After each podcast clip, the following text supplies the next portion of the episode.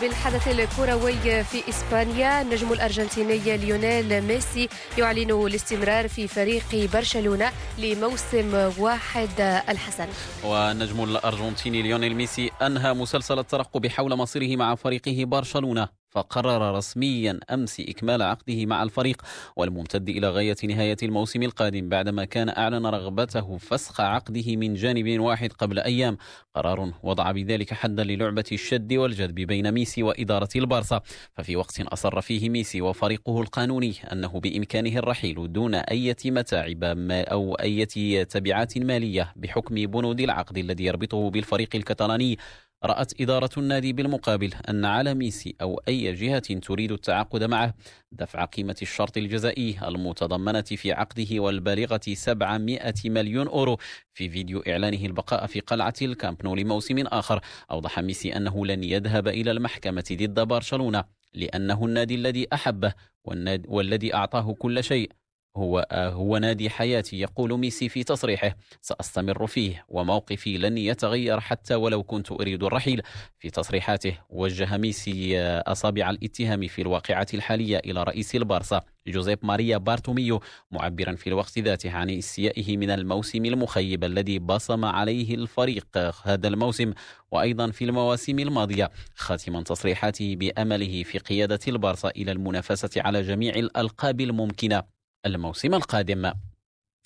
نبقى في إسبانيا مع أخبار اللاعبين أخبار الدوليين المغربيين. فبشكل رسمي وقع الدولي المغربي حارس المرمى ياسين بونو في كشوفات فريق إشبيليا الإسباني لمدة أربع مواسم بعدما لعب له على سبيل الإعارة من فريق خيرونا في الموسم الماضي. عقد بونو رفقة الفريق إشبيليا سيمتد إلى غاية نهاية موسم 2024 أوروبيا دائما تواصلت أمس مباريات الجولة الأولى من دوري الأمم الأوروبية وخلالها نجا المنتخب الإيطالي من الهزيمة على أرضه أمام منتخب البوسنة فاقتنص تعادلا صعبا بهدف لمثله. كان ذلك عن منافسات المجموعة الأولى من المستوى الأول مجموعة بالمقابل. استهل بها المنتخب الهولندي مشواره بالفوز على نظيره البولندي بهدف لصفر. ومساء اليوم تتواصل مباريات الجولة الأولى وخلالها يستهل المنتخب البرتغالي حملة الدفاع عن لقبه بمواجهة منتخب كرواتيا عن المجموعة الثالثة. مجموعة ينزل في مباراتها الأخرى منتخب فرنسا ضيفا على نظيره السويدي.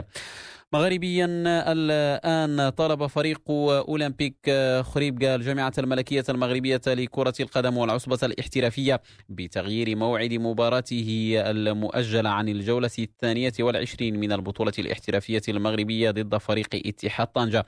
بحسب بلاغ الفريق الخريبكي فإنه طالب أيضا ببرمجة مباراته عن الدور الحادي والعشرين قبل الجولة الثانية والعشرين. بمصر أعلن الاتحاد المصري لكرة القدم أمس بالأمس عن فتح تحقيق بشأن اختفاء النسخة الأصلية من كأس الأمم الإفريقية التي احتفظ بها احتفظت بها مصر سنة 2010 بعد تتويجها باللقب القاري في ثلاث مناسبات.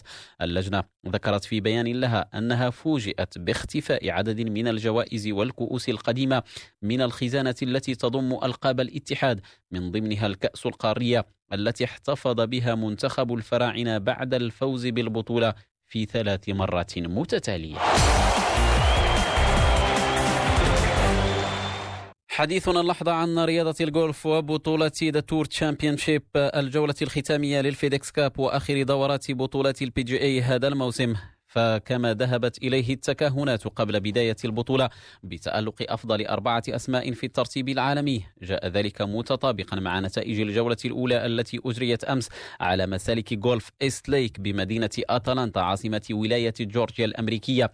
منافسة الجولة الأولى انتهت على وقع تقاسم للصدارة بين أفضل لاعبين في العالم حاليا. متصدر التصنيف العالمي الأمريكي داستن جونسون ووصيفه الإسباني يون رام وذلك بواقع 13 عشرة ضربة تحت المعدل مدعومين أساسا برصيد النقاط الذي بدأ به كل لاعب البطولة والذي أخذ بعين الاعتبار نتائج كل اللاعبين المشاركين في الجولات الماضية من بطولات ال PGA وترتيب FedEx Cup أما المركز الثالث فيحتله الأمريكي الآخر جيستن توماس بفارق ضربتين عن ثنائي الصدارة على أن النتيجة الأبرز بين رباعي الصدارة حققها ثالث التصنيف العالمي وحامل اللقب الإيرلندي الشمالي روري ماكلروي الأخير أنهى اليوم الأول بست ضربات تحت المعدل رفعت رصيده الإجمالي إلى تسع ضربات تحت في طريق بحثه عن لقبه الثالث في البطولة الثاني له تواليا.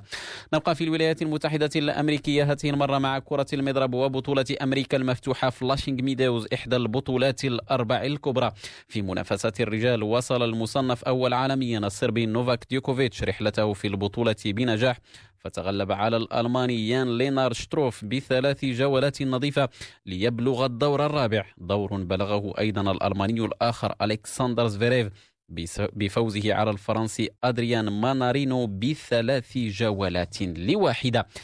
نختم بكرة اليد. الأنظار تتجه اليوم إلى العاصمة المصرية القاهرة التي تحتضن قرعة النسخة السابعة والعشرين من بطولة العالم لكرة اليد التي ستقام العام المقبل في مصر والتي تعرف مشاركة المنتخبات المغربية الثلاث المغرب تونس والجزائر. للإشارة فالمنتخب المغربي شارك في بطولة العالم في سبع مناسبات آخرها في العام 2003 أما المنتخب التونسي شارك في البطولة 15 مرة. وهي عدد مشاركات المنتخب الجزائري أيضا.